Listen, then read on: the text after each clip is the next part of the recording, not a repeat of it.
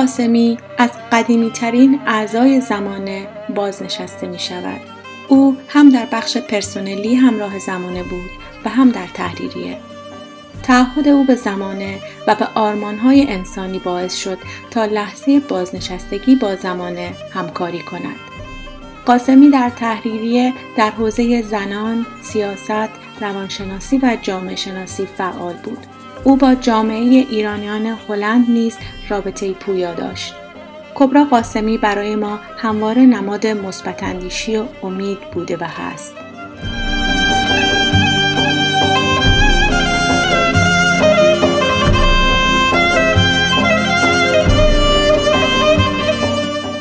حال که بازنشسته می شود با او درباره تجربه همکاریش با زمانه و بازنشستگی گفتگویی خواهم داشت.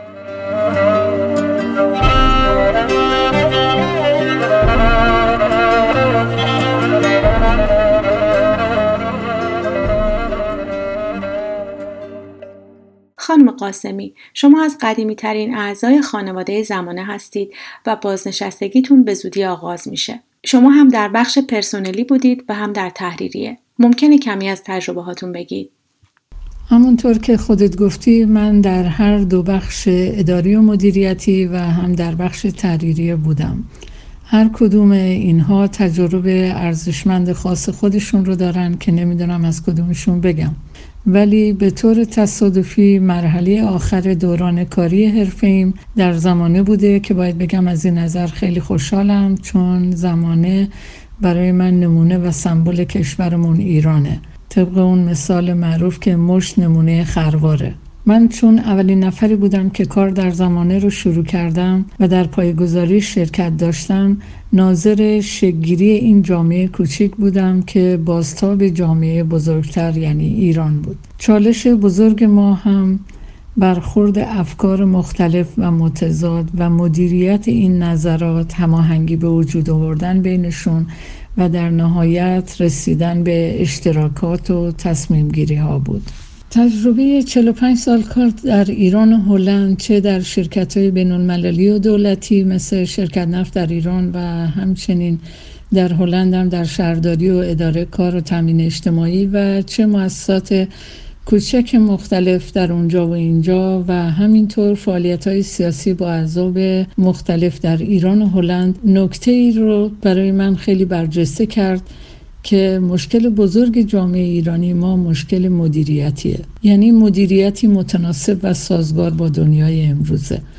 فرقی نمی‌کنه که این مدیریت یه کارخونه تولیدی باشه یا یه رسانه و یا در نهایت یه حکومت و حاکمیت باشه. چون سیاست هم در اصل مدیریت جامعه است. فکر می‌کنم علتش در سیستم مدیریت سنتی ماست که سلسله وار نسل به نسل منتقل شده.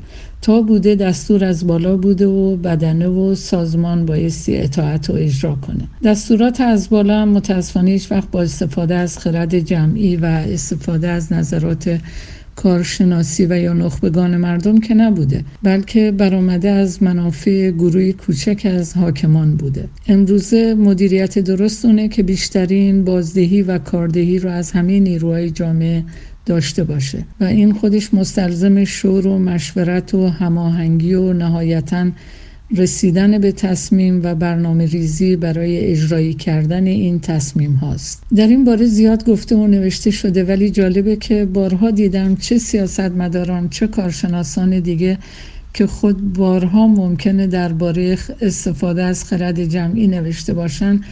وقتی خودشون در جایگاه مدیریتی قرار می‌گیرن همه اینا فراموش میشن و تبدیل میشن به دیکتاتورای کوچک. و سیستم کارباز همون اجرای دستورات از بالاست بدون در نظر گرفتن تجارب مجریان کار. ما هم در زمان مستثنا نبودیم. با وجود اینکه بسیار عالی کار رو شروع کردیم ولی پس از مدتی دچار افت و خیزا و بحرانایی شدیم که خوشبختانه اونا رو همه رو از سر گذروندیم و می‌تونم بگم که سرانجام تونستیم یاد بگیریم که چگونه همدیگه رو با همه تنوع ها ببینیم همدیگه رو بپذیریم به شور بشینیم و تصمیم جمعی بگیریم. این به نظرم بهترین تجربه زندگیمه و به همین خاطرم هست که این امیدواری رو دارم که در آینده نزدیک جامعه بزرگتر ما یعنی کشورمون ایران هم بر این بحران غلبه کنه و بالاخره خرد جمعی غالب بشه. اینجا برای هر کاری که می‌خوان بکنن چندین جلسه گذاشته میشه. بارها و بارها به شور می نشینن همه نظرات رو می‌گیرن.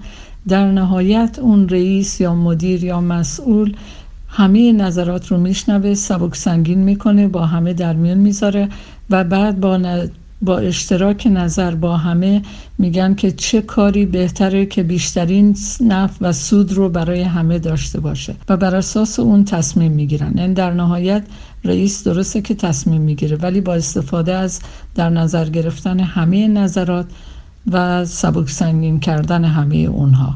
کار در تحلیلیه رو بیشتر میپسندی یا کار در بخش اداری رو؟ حتما تحریریه رو میپسندم. از اون اولی که کار در زمان رم شروع کردم با مدیر اولیه همون موقع مصاحبه اینو گفتم و قرار ولی قرار گذاشتیم به خاطر تجارب اداری من در ایران و هلند و همینطور آشنایی به دو جامعه و دونستن زبان انگلیسی و هلندی و فارسی من توی شروع به اصطلاح راه اندازی کار از نظر سازمانی کمک کنم و بعد به تحریریه بپیوندم که به مرور هم اینطوری شد. هنوزم همون علاقه رو دارم. شما سالها در زمانی یک ستون داشتید به نام ایرانیان هلند. ممکنه کمی درباره ایرانیان هلند برای ما بگید؟ جامعه ایرانیان هلند خب جامعه نسبتا بزرگی الان نزدیک به 37 هزار ایرانی تو این کشور کوچیک زندگی می‌کنن. که اونها مثل بقیه مهاجرا مشکلات خودشون رو داشتن در زمینه جا افتادن توی این جامعه. مهاجرین وقتی میرن توی کشور دیگه از اول زندگی رو باید شروع کنن زبان یاد بگیرن درس بخونن کار پیدا کنن و خیلی مسائل دیگه. از همه مهمتر با مشکل تربیت فرزندان با مشکل دو فرهنگی روبرو هستن. خوشبختانه جامعه ایرانیان به عنوان یک جامعه موفق اینجا شناخته شده. که نیازی به کمک به اون شکل ندارن. خودشون راه خودشون رو پیدا می‌کنن. این برنامه رو ما به این خاطر آماده کردیم که به از ایرانیایی که در این زمینه تجربه دارن و جا افتادن تو این جامعه موفق بودن بپرسیم که تجاربشون رو در اختیار ما بذارن در اختیار همه بذارن. و خاطرات و تجارب جالبی تعریف کردن که برای من بسیار شیرین و ارزشمند بودن. ولی یه برنامه دیگه که خودم باز خیلی دوست داشتم برنامه ما ایرانیان از نگاهی دیگر بود که چند سال پیش یک سلسله برنامه تهیه کردم. در گفتگو با دو روانشناس اجتماعی و روانکاو یا روانشناس درباره فرهنگ ما ایرانیان درباره اینکه چه نگاهی ما ایرانیا به خودمون داریم و آیا تصوری که ما ایرانیا از خودمون داریم تصور واقعی هست یا نه که در این برنامه ها بحث های ساختاری داشتیم در حوزه روانشناسی و لایه های فرهنگی. مفاهیمی که چنان جا افتادن و بدیهی به نظرمون می‌رسن همچنان نسل به نسل تکرار میشن. به اینا یه بار دیگه عمیق نگاه کردیم و سعی کردیم ریشهاشون رو پیدا کنیم و کارکردهایشون رو توی جامعه ببینیم. اینکه تصوری که ما ایرانیان از خودمون و فرهنگمون داریم از کجا میاد؟ توی این برنامه ها در مورد مفاهیمی مثل غرور ملی، ارق ملی، همبستگی ملی، هویت ملی، مدیریت و مدیریت پذیری و تأثیر مذهب بر همبستگی ملی و جایگاه خرافات و اعتقادات و باورها در میان ایرانیان بود. و همینطور مفاهیم جنبه های دیگری از فرهنگ ما مثل تعارف، آبرو و آبروداری، ناموس، غیبت کردن و راجع به همه اینا صحبت می‌کردیم که بسیار مسائل شیرین و دلنشینی توشون بود. شما در هلند هم فعال بودید. مثلا در حزب کارگر هلند فعال بودید و میشه گفت که شما جذب جامعه هلند هم شدید. آیا این به خاطر سابقه فعالیت های سیاسیتون در ایرانه یا به خاطر خونگرمی خوزستانی و بختیاریتونه؟ جالبه که اشاره می‌کنی به خصوصیات شخصی و قومی و منطقی بختیاری بودنم خوزستانی بودنم نه. نمی‌دونم شاید می‌تونه از همه اونا باشه ولی تا اونجا که یادم میاد از بچگی به مسائل اجتماعی سیاسی علاقمند بودم و به دقت روابط درون جامعه رو دنبال می‌کردم اخبار مرتب گوش می‌دادم و همیشه کلی سوال تو ذهنم بود که چرا چنینه چرا چنانه. به ویژه بیعدالتی ها و نابرابری ها و تبعیض ها در جامعه به شدت آزردم می‌کرد. و دلم می‌خواست کاری در این زمینه بکنم. به همین خاطرم بود که تو دانشگاه رشته جامعه شناسی رو در دانشگاه جندی شاپور انتخاب کردم تا شناخت بیشتری به دست بیارم که متاسفانه دو سال بعدش انقلاب شد و تو انقلاب فرنگی اخراج شدم. و همینطور در انقلاب خیلی فعال بودم که از همه جا اخراج شدم هم از کارم هم از دانشگاه. اینجام که اومدم به هر حال خودم رو عضوی از این جامعه می‌دونم. بعد از اینکه مراحل اولیه کلاس زبان و جا افتادن اینجا کار پیدا کردن اینا رسید به مرحله که تونستم اینجا راه خودم رو پیدا کنم. با حزب سوسیالیست اینجا حزب کارگر شروع به فعالیت کردم. یه دوره هم عضو شورای شهر شدم. ولی به خاطر مسائل کاری و گرفتاری های دیگه نتونستم اون موقع خوب دنبال کنم. ولی فکر می‌کنم که به عنوان یک شهروند ما هر جا که هستیم همونطور که حق داریم وظیفه هم داریم. وظیفهمون اینه که تا هر در هر جایی که هستیم هر چند کوچک هر کاری از دستمون برمیاد برای جامعه بکنیم. از جامعه انتظار داریم پس خودمونم باید تو اون جامعه فعال باشیم.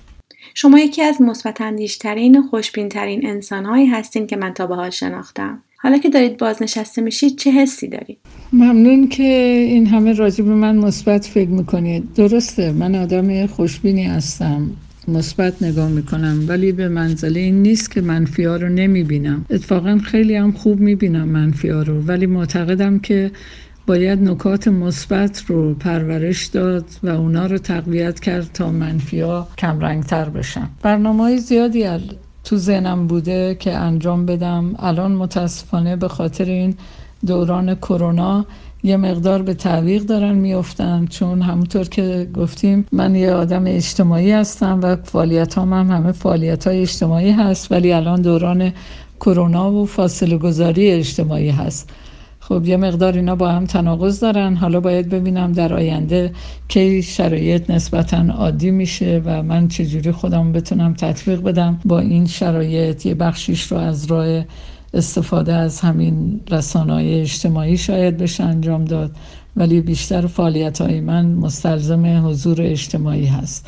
در آینده حتما این کار رو می‌کنم. یک کار دیگه ای که حتما می‌خوام بکنم دید و بازدیدهای فامیلی و دوستی هست که اونایی رو که نشده بتونم انجام بدم و مهمتر از همه اینا نوشتن خاطراته. این به صورت یه وظیفه سنگینی راستش مدت ها سال هاست که ذهنم مشغول کرده چون هر کدوم ما همه ما اینطور هستیم. بخصوص نسل ما تجاربی داره که این تجارب رو توی جوامع دیگه ممکنه چند نسل بگذره و یکیشون هم تجربه نکنن. ولی ما همه رو با هم تجربه کردیم. من خودم رو دارم میگم تجربه انقلاب رو داشتیم تجربه جنگ رو داشتیم تجربه مهاجرت رو داشتیم. همه اینا کلی درس به آدم میده و حیفه که این درس و این تجرب انتقال پیدا نکنه. فقط یکی از اشکالات بزرگ ما اینه که ما فرهنگ شفایی داریم و این فرهنگ شفایی زیاد نمیمونه تغییر می‌کنه.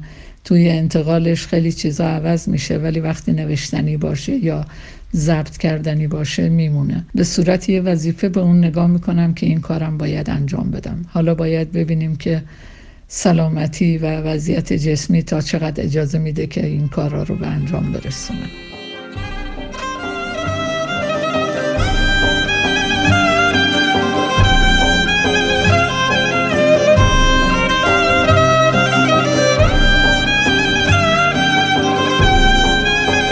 نسیم روشنایی هستم از زمانه در آمستردام.